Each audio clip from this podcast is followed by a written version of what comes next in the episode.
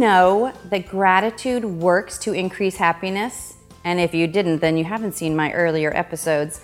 Hi, I'm Stacey Yates Seller, and welcome back to Happier by the Minute, where we deliver the research and the rigor, the tips and the tools of happiness one minute at a time. Because when we know better, we do better.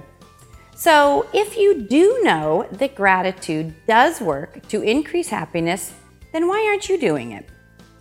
You are not allowed to say, I don't have time. It's a lie. And you are banned from ever saying it again.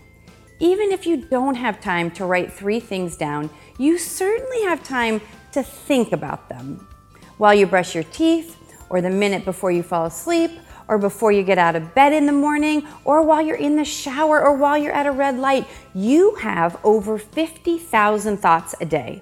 Imagine how different you could feel if you replaced even just a few of those negative, judgmental, worrying thoughts with those of gratitude. Another excuse I hear you can't seem to remember. Don't worry, I have a solution for that too. Put a post it note on your nightstand or in your car. Tape a note to your refrigerator that says, Thank you, thank you, thank you. Just to remind yourself that you have the luxury of a refrigerator. Place a post-it note to your, on your bathroom mirror with a reminder to recognize three things that you are grateful for while you're brushing your teeth.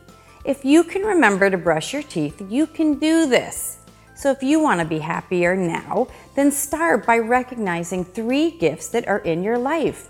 Right now, say thank you. Come see us on Facebook or at happierbytheminute.com for more ideas on how to increase happiness through gratitude. See you in a minute.